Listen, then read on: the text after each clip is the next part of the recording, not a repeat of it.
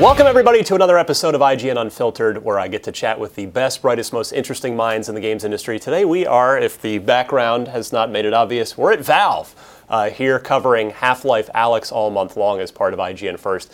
And I am pleased to be joined by Chris Remo, Robin Walker from the Half Life Alyx team. Guys, uh, thanks for having us. Absolutely. Thanks for coming out. So, uh, you two have each had very interesting careers, very different trajectories that have led you to where, where you are now. Uh, but I kind of want to start just more in general with with Alyx itself uh, as a as a VR product. Is is the goal of it to be the killer app for VR that I know like I've been waiting for a, a, a thing that makes me want to have to have VR for a long time. Yeah, I think so. Uh, I mean, we wanted to make the best VR game we could, uh, and we felt like you know we could deploy the sort of resources that you needed to uh, to build something of the scope that uh, people look at and say, you know what, that's the thing that causes me to want to get aboard some platform that I may not be on right now. So uh, it was sort of always there, but it was not really sort of the explicit thing we're focusing on too much, I guess. It's not really how we think about things so much. How has the internal reaction been to the fact that the index has been just selling out repeatedly ever since the game was uh, officially announced in December. Uh, extremely good. Uh, and also extremely depressing uh, in that we would really like to be able to make yeah. a lot more. Right? So has it been kind of according to plan, like you figured, all right, th- these are going to start moving, or is it more just like, whoa, we did not adequately prepare for this? We didn't have, you know, a specific target we were trying to meet or something. I mean, the index really it exists to be you know, to fill a particular desire in the in the VR sort of community, I suppose, yeah. in the sense that it's like, you know, it's a high end, very high fidelity, uh, extremely advanced VR option, and we wanted to be able to provide that for people who are bought into VR, who want the, you know, highest end VR option. And it's yeah. we didn't. It, it's not so much a case of Valve needs to expand its hardware dominance or something. Like there isn't any, like that. That isn't really part of the conversation at all. So we didn't have specific numbers where we're like, we must reach this multiple, and then Half-Life Alyx will increase the curve of the graph. Um, it's been awesome to see that people want it, and as Robin says, frustrating that we can't meet meet the demand as easily as we'd like. But you know, it, it really is to is to serve a particular like chunk of the VR community as well as we possibly can. So I know uh, Marc Laidlaw is not here anymore, but I'm sort of curious. Is there like it over at 343? There's a Halo Bible. Is there sort of a is there sort of an internal document that sort of lays out the Half-Life universe and, and who's in it and where it could go from here? Or? I'm going to stop you like after is there an internal document? yeah. And like you can fill in the rest of that question with any subject you want. uh, Anything? I'm going to say no, there is no. not. but there's a lot of institutional knowledge. Like there's yeah. a huge amount of institutional knowledge, and um, like I'm not one of the primary writers on this game, but I have been involved in like writing bits of sort of environmental storytelling and things like this. And there's definitely like groups of people in the studio who have been here for a long time, who know this universe deeply, who you can always like send an email to or walk over to their desk and be like, hey, you know, I was thinking about this. Like, does that fit in your notion of what either already did or could happen yeah. in this world, and that's like an incredible thing and, to have access to. And Marc, Marc's sort of a person who just needs to write, uh, and so he wrote pieces throughout the development of Half Life uh, One and Two. But those pieces were often more sort of setting or mood pieces that if you're working on the team, you'd read it and would give you a sense of sort of what sort of feel we should be going for. And then the actual execution of a lot of the story in our games tends to come like most things at the company from eh, you know distributed throughout the team all over the place. So you know when we started to think carefully around some of the things we wanted to do with Alyx in Half-Life Alyx, the people we went and talked to about does this make sense for our character and stuff are the people who the animators who animated her heavily the um, people who built the levels that she's in, and stuff like that, because they contributed as much to the sort of the, the Alyx from Half Life 2 that people are aware of, as much as you know Marc did uh, in his writing. Um, is it true that Warren? This is more since Chris, you're newer to Valve. I'm going to aim this more uh, Robin's way. Is it true that Warren Spector was working on an episode three at one point? not in episode three, but he was. Uh, we worked with Warren and his group of folks. I, the name of the actual company escapes me at this point. Sorry. Was it was it Junction Point by yes, then? thank you. Um, uh, on an episode of Half Life, uh, you know, at that time we weren't quite sure. Um, you know, we we didn't think of it as episode three, but we felt like we were big fans of Warren Spector and, stu- and the stuff he's worked on, and so we thought that if uh, if we could find a way for to work with them and they built something neat, we'd figure out how to fit it into you know the set of products that we were imagining at the time. I'm curious. Back in the day, was uh, wh- where did the idea for the orange box come from, and putting all this stuff into one into one spot? And did anyone try to tell that person that they were nuts for for doing all of that in one sixty dollar package? Uh, no, I mean the orange box is interesting, um, and I, I will get probably a detail or two wrong on this, but the, the, it's an it's a very interesting choice because it's not. I don't think it comes from the place people assume it comes from. It came from what's essentially an internal problem, which was. Um, up until that point, we had only ever made one game at a time. Or, or, well, sorry, I should have correct that. We had only ever shipped one game at a time. Yeah. Uh, so you know, we really had to. Whenever in the company's history we had multiple games going on at a time, when one of them started essentially entering the, all right, now we're going to ship. Like you know, it might be six months out. Like we're going to take this and we're going to finish it and ship it. Most of the other game teams sort of slowed down, and then the final month or so might essentially stop to just pile on and help. Because when you're, you know, if you're on one of those other teams and looking at how you can spend an hour of your time, when you're when a product's at the end and you understand it perfectly, you can usually generate so much value in just one hour of work, fixing the right bug, just putting the final, you know, bit of polish on something, that it's hard not to uh, just feel like, oh wow, I, I, I could help so much if I just went over and helped.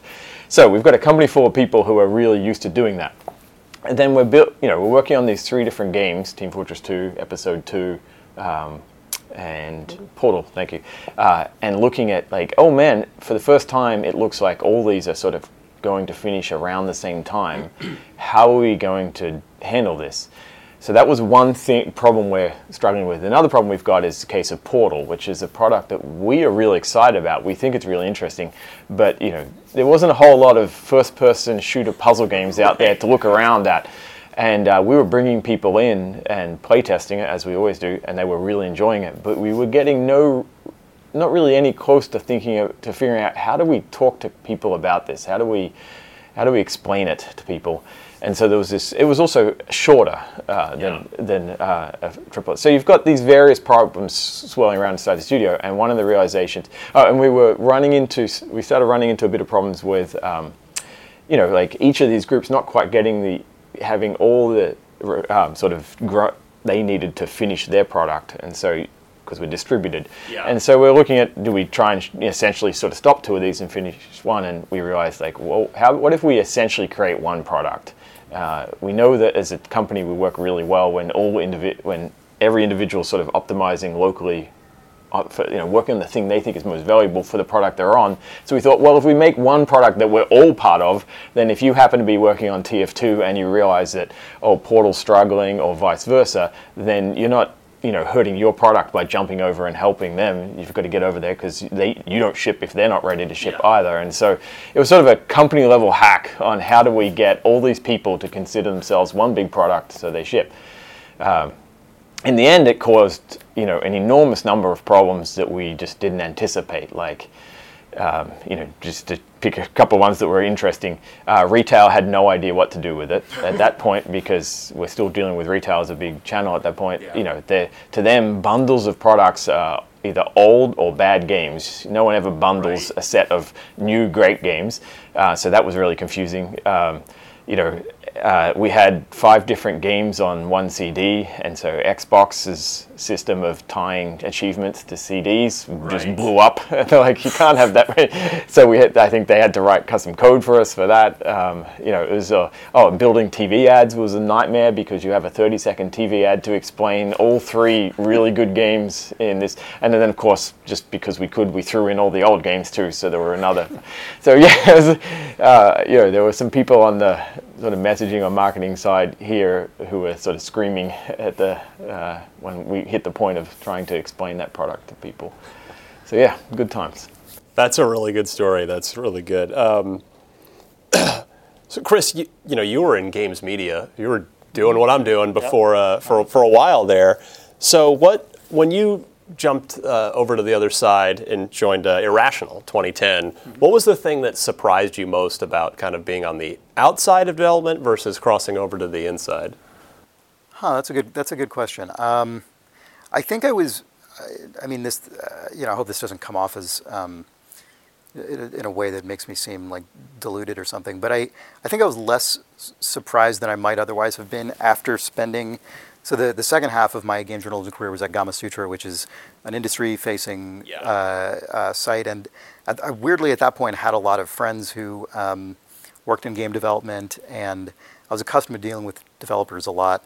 Actually, the first place, the first game studio at which I ever interviewed was Valve at Robin's invitation in 1998. Robin flew me up here to interview at Valve, and I was clearly not qualified to work at Valve. I don't even remember entirely why you thought that was like potentially a valuable, valuable idea. But um, so I feel like I was sort of kind of surrounded by that world a little bit yeah. already. But it definitely, you know, the thing that's that's very different is, or a, a, one of many things that's very different is, uh, particularly. You know, at a big AAA studio like Irrational, you have all these people, and you're all working together on something that is essentially a, a long-term collaborative creative project, and that's that's very different to how it felt um, particularly doing online journalism, you know, where you're turning things around very quickly and yeah. you're reaching a very big audience every single day, you know, as you well know, like you're, you're, you know, turning things around very, very fast. Um, but there's also, and, but there's also ways in which I think that really prepared me well for game development in the sense that you know, when you put something out, you're getting feedback on it immediately. Like you're constantly right. synthesizing that feedback and determining what is useful and what's not useful and what can I learn from this. And and that is also just kind of what game design is in a lot of ways. Um, you know, it's just that you're doing it with playtesters and and internally as opposed to shipping things to the public every single day. Um, so I, I sort of honestly it's easier for me to think about what is similar between them, even though they're fundamentally different crafts and jobs um, I, have always spent more time thinking about what is the, like, what did I learn from each that sort of feeds into the next thing, I guess. Now, Robin, for you, you came to Valve, you came to professional game development as a, as a modder as a, you know, I, I, mean it respectfully, an amateur game developer. Right. um, Very amateur. What uh, what was like when you first started doing Team Fortress for Quake, long before Valve reached out to to uh, hire you? What was sort of your big dream at that point? Uh, I don't even think I really had a dream. I was just building a game that seemed really fun. I mean, uh, you know, I'd, I'd, messed around making games and so on beforehand myself, um, but you know, this is long before there are there are things like Unity or Unreal or yeah. any sort of uh, thing that made that easy. And so, um, you know, like had a bunch of friends and we played a lot of multiplayer games every weekend and had big LAN parties and uh, and we you know, made lots of games ourselves, I think, board games. And we'd done Doom modding and so on, like many other people. And then when um, it announced that they were going to release Quake C, I remember we were, you know, we started thinking about what sort of stuff we might want to do. We played some various Doom mods we really liked. Um, and uh, so the day Quake C came out, you know, I think we downloaded that and started immediately working away at it. And I know we had LAN parties at that point filled with lots of different people, and so we just started. It seemed really obvious to us that you would build uh, sort of a class-based system that that um, you know attempted to accommodate all the various sort of types of people we had and the skill sets they had and that sort of stuff. At that point, it feels daft in retrospect, or maybe it's just a sign of the the differences in times. It never occurred to us that that would lead to a game development job. I'd never met anyone in the games industry. I didn't know anyone in the games industry um, I found out sort of the extent and you know of the game, the Australian games industry, like you know after I had already left Australia, uh, and there are lots of great people there doing cool stuff, but I, I unfortunately never met any of them. Uh, so yeah, in, in, you know, in honesty, I think we were essentially in the games industry by the time you know we would even really occurred to us. Um, so yeah we didn't know what we were doing though. in retrospect, when I look back on that, like after Team Fortress One, where we started to think about, hey, hey, you know, by then we'd have enough people tell us like this is cool and we'd love to play more stuff you make, that we started thinking about, you know, tried to form the company and started to work on our own stuff. Uh, you know, when I look back on that time now, it's like, wow, I'm, you know, we threaded the needle of possibility to get developed because there were so many sharks or minefields around us that we weren't even aware of at the time. Um, you know, like as an amateur indie studio trying to get a game onto a retail shelf, there's an there was you know that would have essentially been impossible for us at that time. And Yeah. We just didn't know it. Whereas today, of course, you know you can just put it on the internet and you're good to go.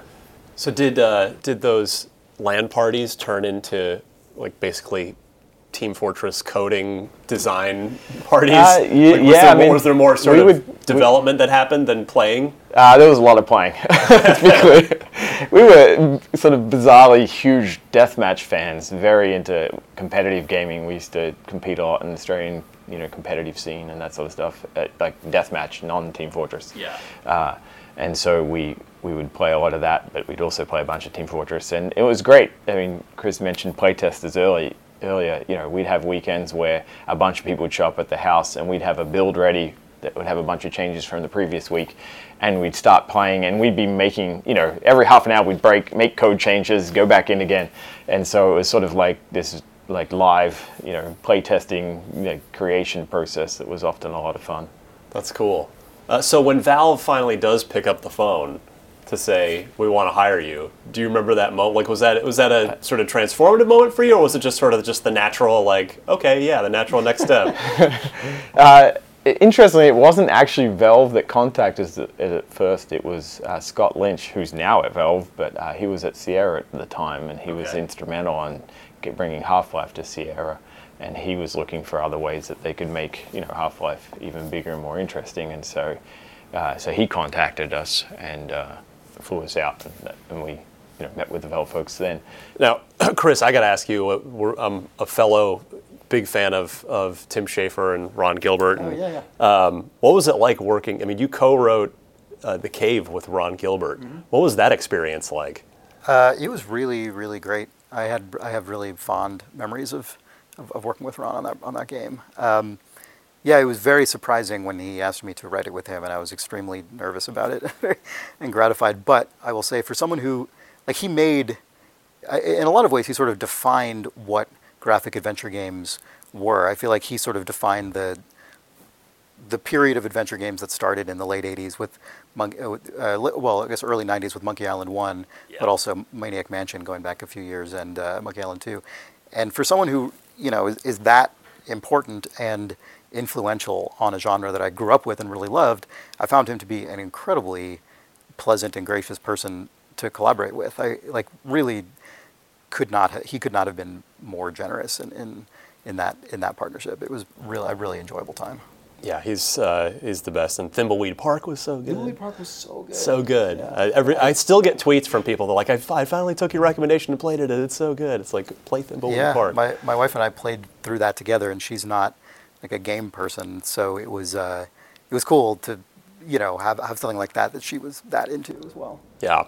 So, um, Chris, you came to Valve obviously as part of the, the Campo Santo acquisition in 2018, so almost a couple of years ago now. And did did you ever think that you would be working on a Half-Life game? Uh, no, I did not.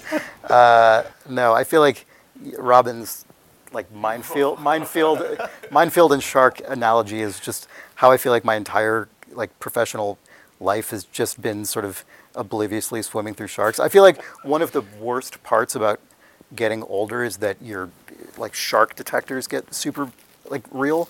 I'm like, oh, there's sharks everywhere, and like I was much happier when I was just Right. like More didn't risk- know there were any sharks, averse, and right. yeah, I never would, and like you know, I never. Part of that is like I never could have.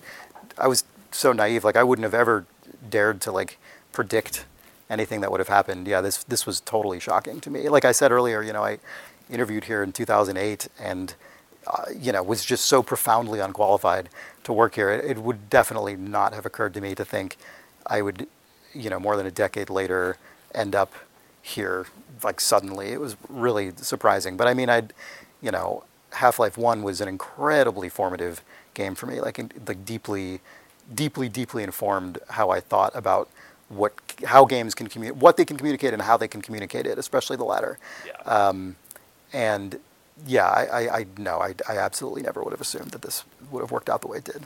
Well, on that note of, of it of the original Half Life and sort of informing the way you look at games, and uh, for both of you guys, I'm sort of curious what you know with Alyx when this airs. I think the game will be out or about to come out. Um, how what is the goal? How does Half Life Alyx try to move the first person shooter genre forward? I mean, I, I, think that well, the first person shooter genre is a very broad genre, uh, but in with respect to Half-Life, there's definitely a set of pieces of Half-Life that we think are sort of what we think of as the DNA of the Half-Life experience that turned out to work very, very well in VR, like more so than we expected. And when we started, and when we started, there were some things that we already knew worked well. Uh, and, and over time, it was sort of a process of finding out, oh wow, this work, this works even better than we thought too. Um, and because so I can describe a bit of this. So to us, Half Life as an experience is a, is sort of a um, a very crafted one. Uh, so we sort of perhaps encounter to the way that over the last decade or so, games have tended to spread to more open worlds, more systemic designs, more uh, sort of as a player, lots of head in any direction, and we're going to programmatically generate stuff in front of you. Yeah. Half Life is very much a crafted thing where we are going to create the best sort of path for you to walk through where every step is designed and thought about carefully with respect to the previous and with respect to the, what's ahead of you. So there's a lot of attention paid to the pacing of things, the, the learning of things.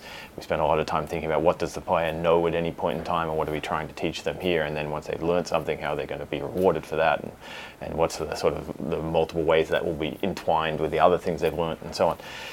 So Half-Life's a very crafted experience, and what we're mixing with when we're doing that crafting are a set of tools.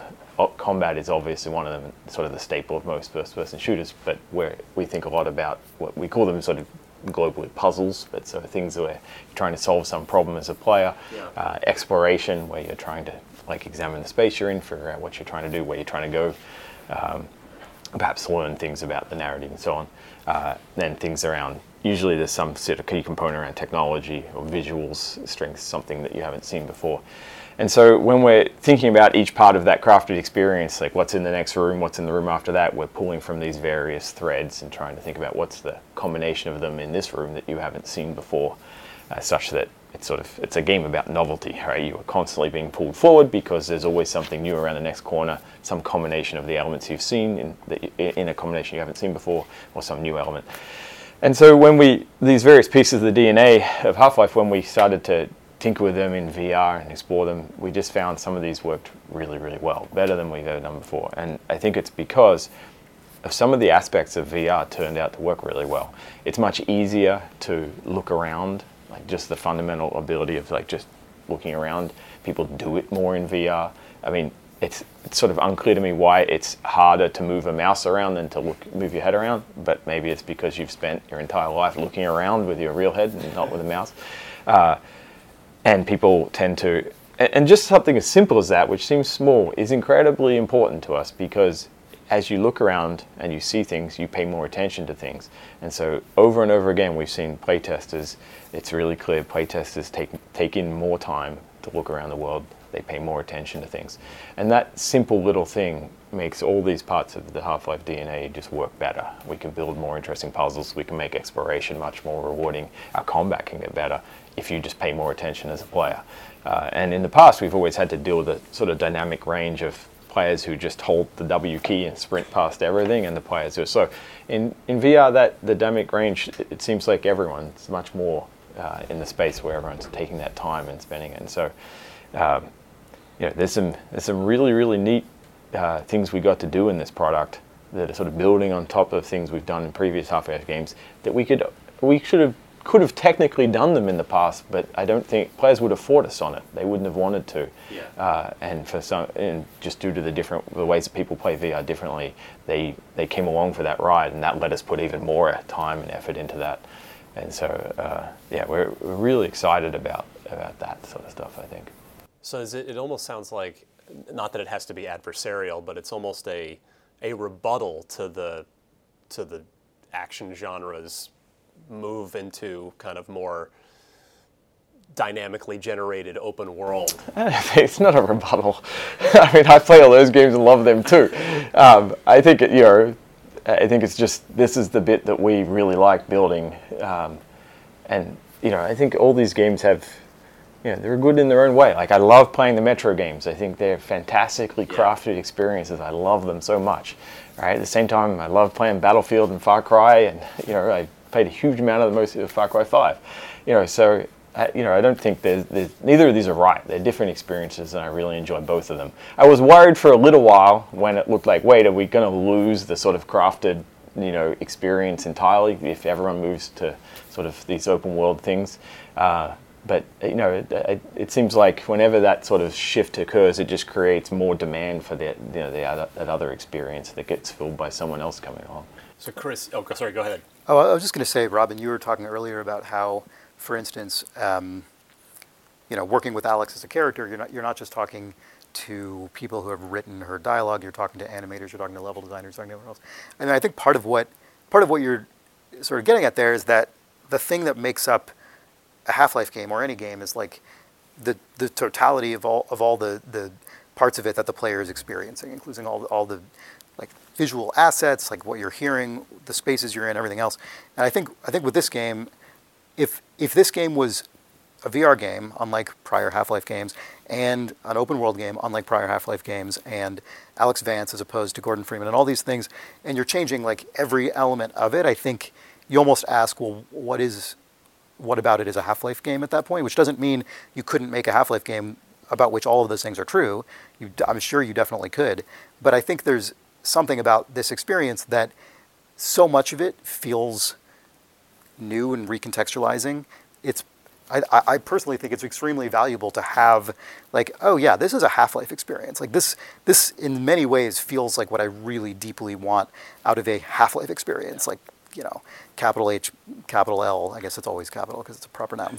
You know what i mean? And and so you can i feel like when you when you capture enough of that sense of like this this powerfully feels like this thing i really really understand um, you can do all kinds of new things on top of it and, and like blow it out in all kinds of other ways. And the, the player gets both of that. Like they get the familiarity, they get the sense memory, they get everything else. But that's like sort of preparing them for all kinds of other things that they're doing in totally different ways, like how Robin describes in VR, how you interact with the world and look around it and how different that is than using a mouse and keyboard or a controller and, and like the way you aim, even though it's combat, it's combat against you know, combine soldiers and sort of aliens and so on. Um, and in a lot of ways it's familiar, but in a lot of ways at a really like almost atomic level, it's very different. You know, so you're, you're layering all this novelty and like new processes on top of something um, that you understand as being very Half-Life. So you having you came off of Firewatch, which I think is one of the best written games I've played in at least the last five years, if not longer. I mean, it's uh, it's tremendous. So it's what sort of were you able to? What did you learn from that experience that has that has helped you coming into Valve and contributing to this project?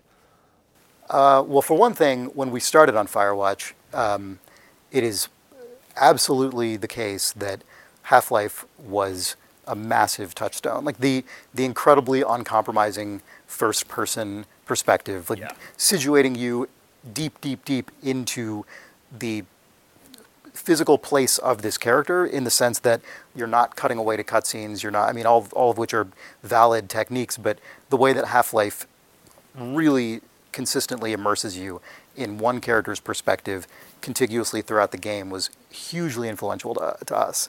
Um, and Firewatch does cut narratively, but never outside of the player character. It's always in that perspective. Um, and so we one of the things that was kind of surprising to me working on Firewatch was, despite it being a game without some of the things Robin's talking about, like combat, puzzles, things like that, um, you end up actually facing a lot of very similar challenges that you have to face in a game like this, which are things like what is the player going to, what is their eye going to be drawn to? What is their path throughout the world? Like, what if they counteract your assumption about what they're going to try first. You know, what if what if they look over here instead of over there? They do it in this order rather than that order. Like, what is their like what is the scale of the world relative to them, and what does that mean for the systems you're putting in the game? I mean, all these are all things that we sort of had to realize we were dealing with kind of just as much as if we were in a more traditionally systemically complex game.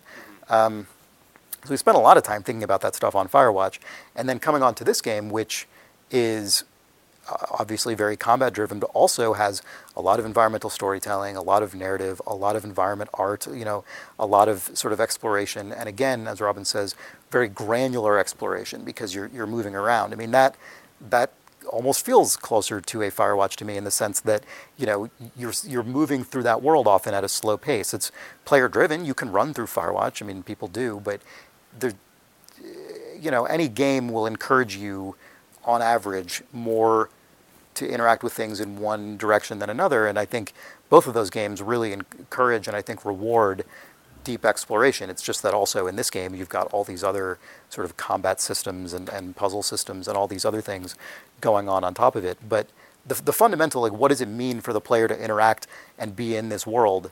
Um, I feel like I learned a ton working on Firewatch that is like sh- sort of shockingly um, uh, relevant here. Um, yeah, it, it, they're very interesting experiences to have had back to back.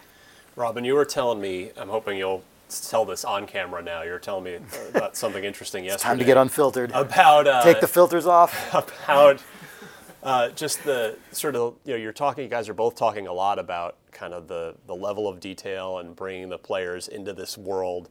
Um, the sound work and the the scripting work that goes on. Like I, after you told me that story, I started to notice. Well, I went went back to Playmore yesterday about even if I would just kind of like lean over or, or crouch down, just the, the audio of this character that I, I can't even see, that if I look down is not there. But can you kind of talk about some of those insane uh, scripting and, and sound things that you guys are doing? I, I don't actually know all of it. I keep finding out more things they're doing. It's kind of amazing. Yeah, I mean, it's been a, a fun. So one, one of the things we learned many years ago uh, that we I think used a lot in Half-Life 2 was the idea of uh, building technology where each discipline, each sort of creative discipline is as unconstrained as possible in applying their discipline to the product. Uh, wherever we could, we tried to make it so that uh, you know if you're a sound person, you can put sound into the game and hook it up as much as you can to all the things you want uh, without needing to get anyone else involved. Um, and we, you know, Half-Life 2, we achieved a level of that that we didn't manage in Half-Life 1, and with Source 2 this time around, we it was really uh, at the forefront of our mind. We've spent a lot of time on the tool side of things in Source 2 relative to Source 1. And so uh, Half-Life Alyx is sort of the first time we've had a bunch of audio people with essentially a bunch of like superpowers they haven't had in the past. Uh, and the net result of that has been they've produced an ungodly amount of sound, um, uh, and they have tied it to the sort of state of the world to a greater extent than they've ever been able to. There's essentially, uh, you know, little bits of code that they they write and control associated with every sound in the game if if they want it, uh, and they can feed sort of any information from the game into it. Uh, and so, some examples of. Um, of how they've used that uh, that sort of stuck in my head when I heard about them were things like uh, we have built a virtual character essentially uh, that has a set of clothing that they have simulated how that clothing responds to the player's movement, uh, and they use that to make sound. Uh, when you're so in the case of teleport for example if you're playing in the blink or the shift modes if you teleport over a ledge or around a corner uh, they're going to adjust the sounds that your clothes make will be affected by you falling some distance or if you move quickly over a short distance over a, uh, sorry over a long distance or if you move short distances it will affect the amount of noise that your clothes make and how they move around. And then even, um, if you're playing continuous mode we feed that same information in as well and so you get it's not just some looping sound that's played or anything. It's actually you know fully aware of like just, just your you know your body standing, crouching, and movement and z changes and all that sort of stuff. The surfaces you're working on and that sort of stuff. You're brushing through plants, you know all that sort of jazz. Um, so uh, it's been pretty exciting to see all the ways that you know those sorts of um, you know, things happen as a result of empowering individual disciplines as opposed to you know it, having some kind of gate in there where they need to get some help from some other discipline uh, just to be able to employ their, their craft. So it's uh, it's stuff that it's like most players probably won't even consciously notice that. They don't, but it's amazing. Sound is, you know, I'm not a sound audio engineer or anything, so they can always speak to this better. But sound is just one of those things where uh, people often uh, don't, they will appreciate, but not sort of in the forefront of their mind, notice all of the work you've put in. Uh, but you know, I, I, think that's in some ways our role to play as the creators in things like this. We fundamentally we have to think about every part of the product more than players ever do, right? That's sort yeah. of so. You know, every you know, our hope is always that whenever players sort of lift up a rock in our game, there's a bunch more work under it than they imagined that, that could be possible. Uh, and uh, you know, one of the great things about Half-Life Alyx that was so fun to work on is that because players like paid so much attention, we could really justify spending that time on everything. So it was really, you know, sometimes in you know, previous games, Half-Life 2, Half-Life 1, when you've got a player who can literally run at a, at a speed that is, you know, faster than a human can, uh, you know, you're looking at, you watch a playtest and a player test, one playtester might interact with an object in some way that makes you really want to, oh, I want to make that better. I want to add some value to that. And like, yeah, but, you know, 90% of other playtesters barrel through that room at 100 times an hour and there's a bug in the next room and it's like, yeah, I got to go fix that bug. It's more important.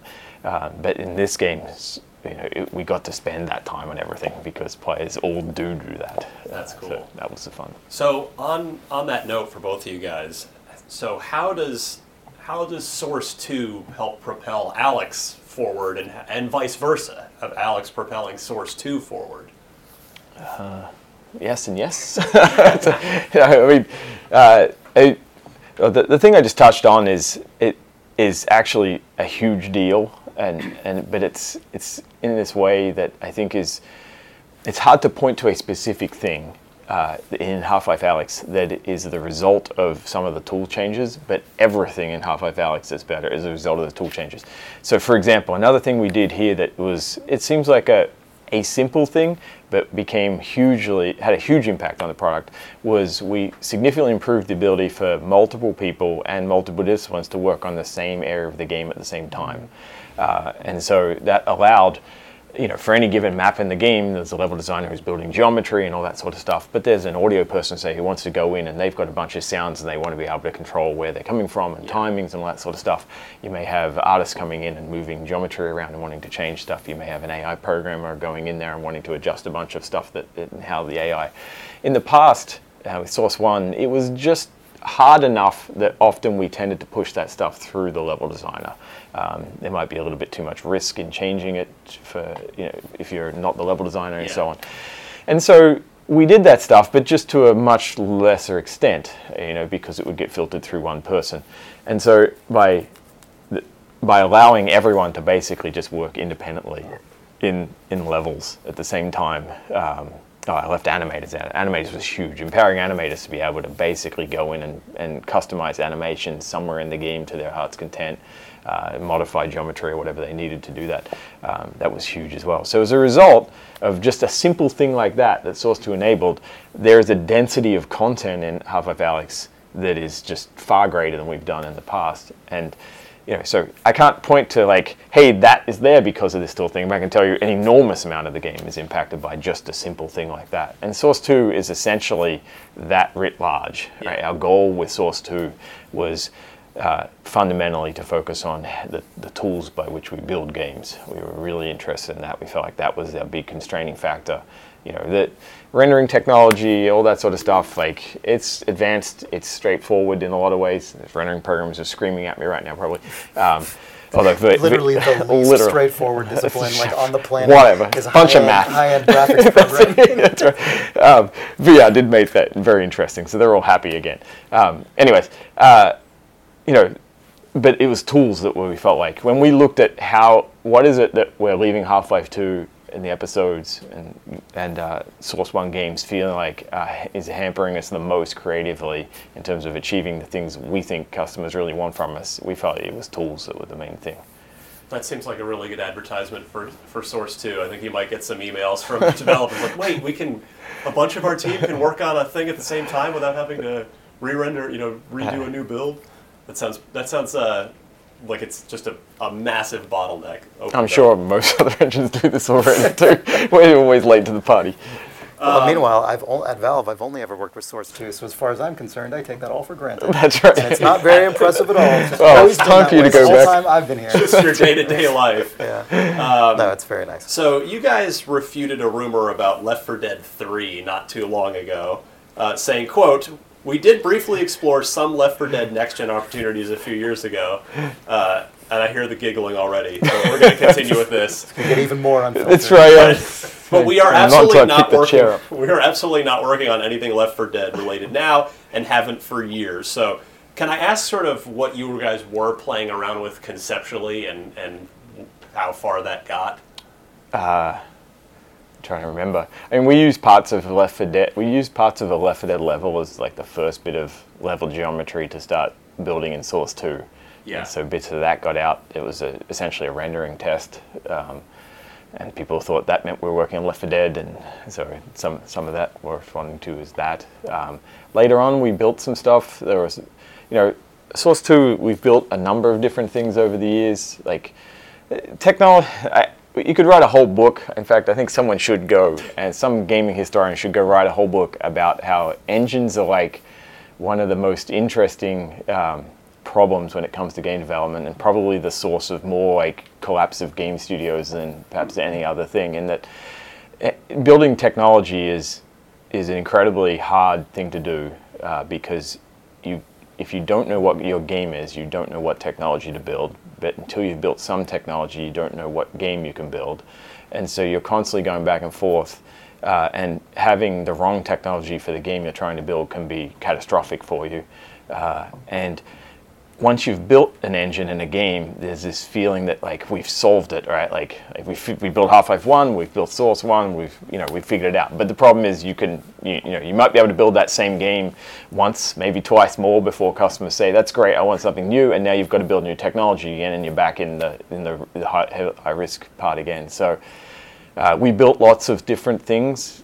You know, as part of building technology in Source Two, there's constantly you know technology people saying, okay, but what are we going to do with this? I need to know what kind of constraints I have, what kind of requirements I have, and so we're always, you know, there were groups here who would generate a sort of a product in mind um, that could that would attempt to be a target for Source Two, uh, and so those things, you know, a couple of those were Left 4 Dead related things, but none of them sort of reached the point where we're like, oh, now this is a product team that we're going to build a big product around. It. You know, uh, there were more tools for moving Source Two forward and they didn't sort of get past that point, I think. Does that apply to, to Portal as well? I know you told Geoff Keighley when, when he was here shooting the, the first of his series about, I guess you, tr- you tried, you played with it in VR, but were worried about motion sickness with, uh, with, with the launching of Yeah. the people through Yeah, the we looked at our various IPs, you know, when we started looking at, you know, what's the sort of, before we selected Half-Life, we were just looking at our various IPs, which is a really standard thing for us to do.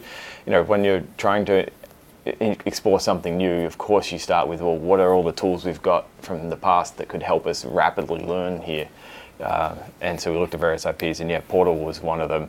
We didn't get very far in that. It was pretty clear when we looked at Portal as a whole, like, oh wow, if we can't do player movement, you know, not as a result of their choice, but by launching them momentum, all that sort of stuff, standing on a thing and launching, then a whole swath of portals, uh, puzzles, you know, the back half of Portal or more goes away, Right. uh, and would need some alternative thing.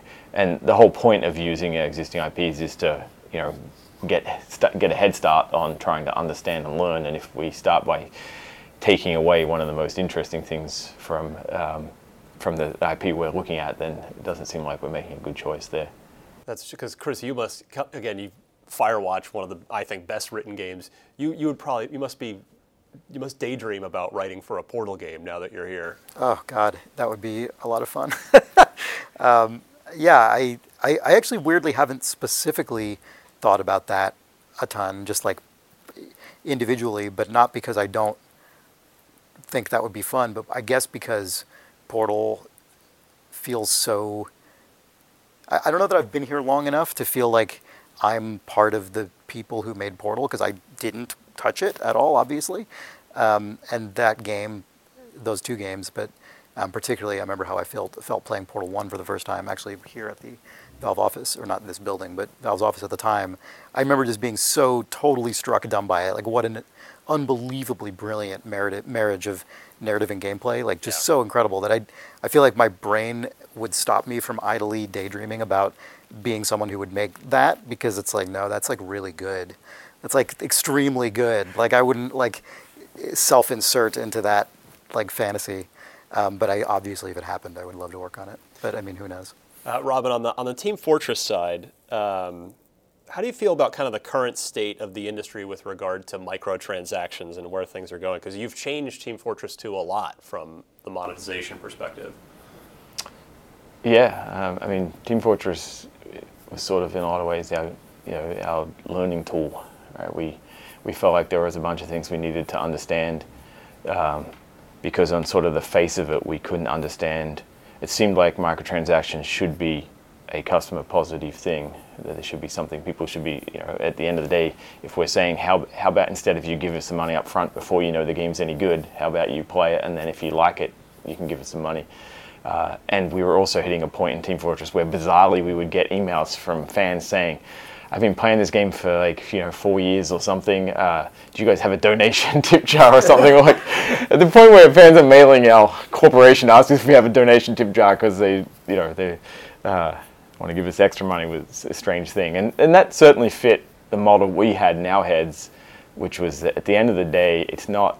I think people have this really weirdly adversarial relationship with customers where they think customers fundamentally don't want to give don't want to spend money they just want everything for free whereas we always think of it as people just want to spend the money on the things they like they really just want to like I, I personally really enjoy spending money on the bands and the, the artists and the movie makers and so on who build things that I love. Yeah. Um, I wish I could, you know, give them more if it meant they'd make more.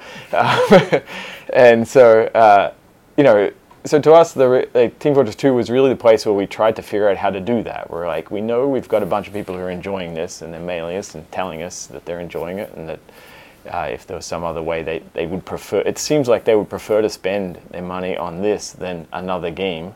And so we were trying to figure out, well, what is it that they like? What would they want?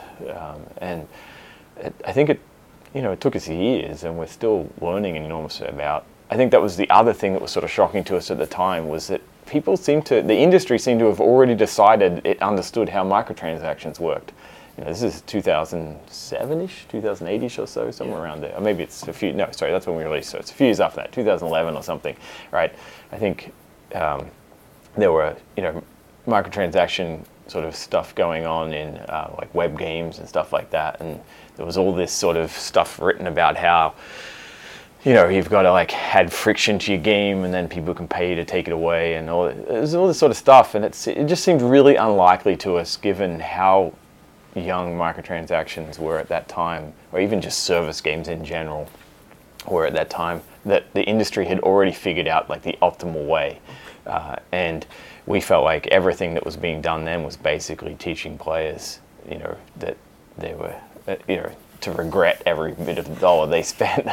you know, you would play a game and, and just regret it. And so, um, so we, to us, we thought there's got to be a way to do this. We've got to be able to figure out a way to do this where this is, a, you know, a, a, an addition that people enjoy and want, um, and that you know came with a set of things around like. You know, making sure that still there was an enormous amount in the game that you still got for free, or in the case of, as we figured out years later with Dota, it's like you know, none of it, it's entirely cosmetic. None of it affects the core game itself. Um, and so, yeah, I think we start that in TF2, but man, we, you know, we're still learning today about those things, and I think some of the stuff we, you know, TF2 is sort of the roughest version of it, really, because we're we're just learning so much, and we. Uh, and we don't know what we're doing, and I think customers at the time also didn't really know what to make of it, and it took us a while to figure that out. But you know, when I look at Counter Strike and, and Dota today, where I think we've really sort of figured out the way to do that in a way that customers appreciate, that uh, doesn't feel like you have to do it if you're in, uninterested. And, Yeah. and the, the good side effect of that is we get to take games like Counter Strike or Dota and say, you know what, if you don't want to spend any money at all, you can still play these amazing games completely for free because we figured out a way to do this that, that other customers who are happy to pay, spend some money enjoy. Does, uh, does Source 2 get your brain thinking about Team Fortress 3 proper at all? I mean, clearly we're going to have to just do all the threes now, right? I mean, Gotta start. It sounded like you, you and Chris are about to announce Portal Three, so Yeah, uh, we're doing it. Yeah, so I mean, When we you're get, when we it. get I'm back gonna- to my desk, I'll show you the. okay, that's right. Oh wait, no, don't we need Source Three? that's right. Yeah. All right. Yeah. All right. filters are coming back on. does does uh I guess what is the end what does success look like for Alyx from either the, the financial side and the sort of critical player reception side? Like are there are there goals for that or do you guys would not have to worry about that being with no like publishing overlord? I mean, we don't have to worry about it in the sense that, like, oh no, we may have to find a new job if no one likes the game.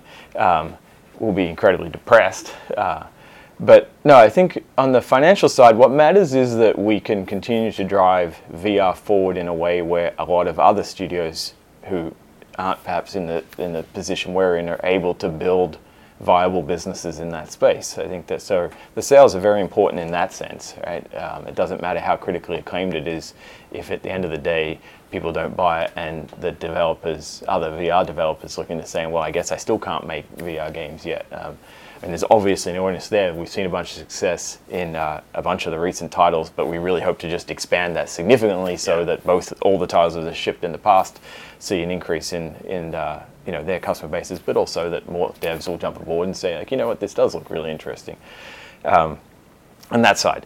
Uh, but you know, on that said, I think for most of us, we're really worried about the critical side of things. We care a heck of a lot about what Half-Life fans think about it, what VR fans think about it, what new Half-Life uh, fans think about it.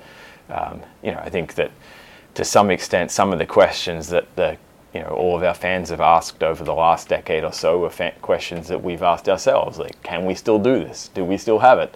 You know, those are questions which uh, you know probably we've spent an equivalent or more time worrying about than our fans even have. And so, you know, hopefully, I think one of the things we all look towards, and one of the reasons, like the moment you finish playing some, we're like, hey, so what do you think? Is because we all really want to, you know, find out. Like, we think we've built something really good, uh, and we really hope that it is good, and we hope their fans think. It's in fact, it's terribly unfair. I think that uh, if this is going out after. Um, the game is out. Whoever's watching this knows what, everything about it, and we true. have no idea right now. so hopefully they liked it. Will you will either of you read reviews? I'll read some reviews. I, I actually think you were asking about being in the press and in development. I feel like one of the things that pr- was like hugely helpful to me relative to a lot of developers I know is I'm not like torn up by reading by the sort of fear of reading reviews or things like this because I'm just like yeah it's going to be what it's going to be. Like I was on the other side of it being the person you know you're worried about.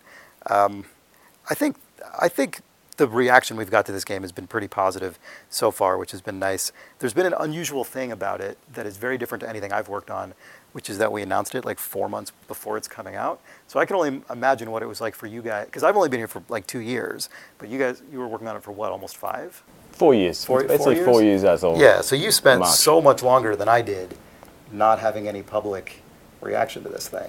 Yeah, but I mean, I mean, the way we handle that is, as always, we started playtesting this a long time ago. In fact, um, it's sort of amazing to us that we managed to playtest some of it as early as we did, and yet it's still, it. still like, I mean, there was sort of rumors, but no real confirmation or anything uh, for so long. Um, Yeah, but, it's really you know, good. I mean, really good filters.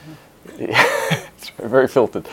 Um, yeah, I mean, I, I can't remember when the first. It would have been in that first year. I think we had you know five ten minutes of gameplay there that someone I'm sure we, we showed to someone outside um, the game, you know, outside the company in, the, in that first year. So, so I don't know how many playtests w- we've seen play through the game now, but it you know would be over hundred would be my guess, and so you know, we're very happy with their reaction, and we uh, so we're as confident as you can ever be, I guess. But there's always that feeling of I mean, you never uh, know, Yeah, you've built right. I mean, game development is about building decisions on top of decisions on top of decisions, uh, and one of the things we loved so much when we sort of spent a decade essentially focused on service games.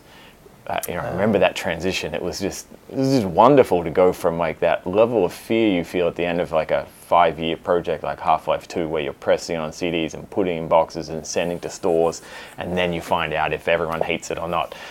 You know, you, you find out uh, it's the combination of both the level that the the weight of that is terrifying, but also it's just a crappy way to learn. It is just a terrible way to try and figure out how to get good at something if you get told every five years if you're any good at it, and then try and figure out from the reaction you've got what of the decisions in the five years you made were good and which ones were bad.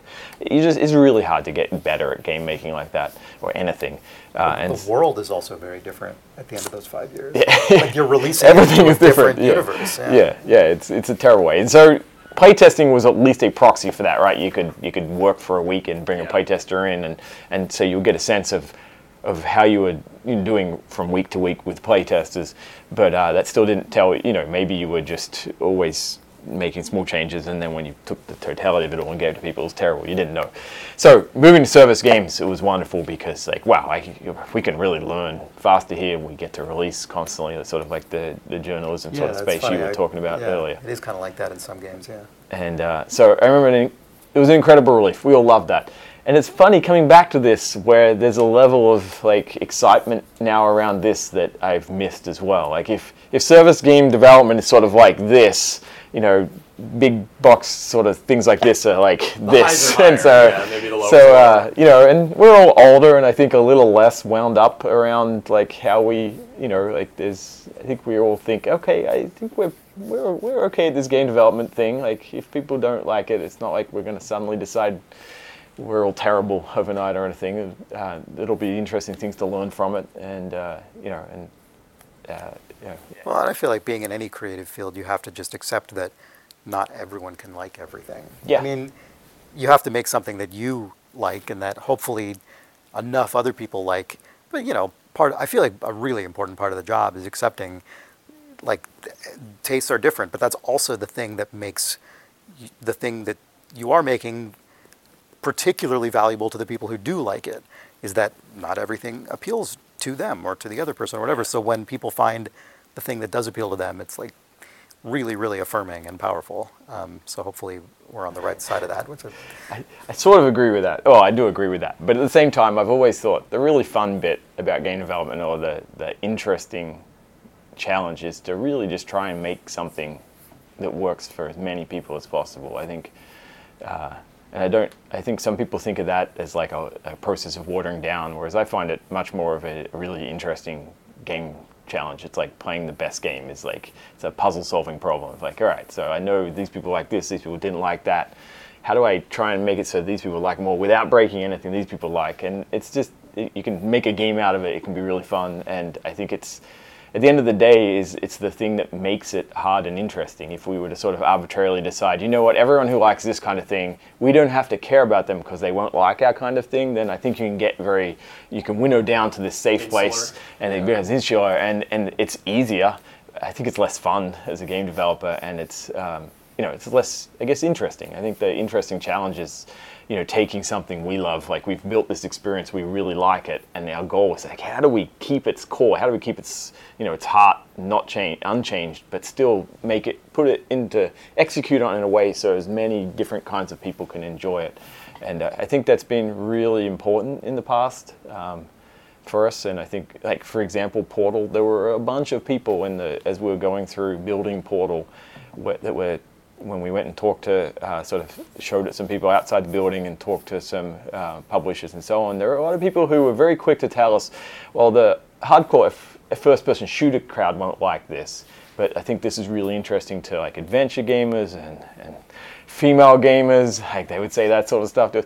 And it was just, they were so quick to try and walk away from the idea that, uh, that you know, they'll just carve off whole chunks of people and say, there's no way they'll like it, so you don't have to care about them anymore. And that seemed really uninteresting to us. And in the end, I think they were very wrong on that. Uh, you know, the number one product you are most likely to own other than Portal, if you own Portal, is Counter-Strike.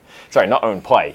But, you know, so, you know, that's somewhat is the function of the enormous size of the Counter-Strike community. But it just goes to show that, like, this, this I, I think people are quick to carve up gamers into hardcore and casual and you know, gender, all these things, and it's really unclear to us that there's really any truth behind any of that. And as a result, we spend a bunch of our time just, you know, a lot of the playtests that we're bringing in tend to be people who are least like us, right? We know how we will react to our game, but let's put this in front of someone who doesn't play VR. Let's put in someone who plays a huge amount of VR. Let's put in someone who plays, you know, only this kind of VR game. Let's put this in front of someone who's played no Half-Life before. Let's put in front, of, you know, you've got to do all these things, and, and in our experience, you you often find that solving, making the game work for one of those people improves it for a bunch of the other people. It's not like the well, we got to take the cool thing out because that guy didn't understand it, and so it's not that. It's it's much more of a, a problem-solving and interesting approach. All right, uh, last question. Leave us with this. Uh, now that it's done, Half-Life Alyx is done. A new Half-Life game has been made. Is that like? Do you feel like we did it? We've we've said something in this universe that's it for a while, or are you are you guys now, especially as more of a newcomer to the company, Chris? Are you guys more energized, like that you want to keep going and st- and and play around in Half Life some more? Uh, I think much more the latter than the former, for sure.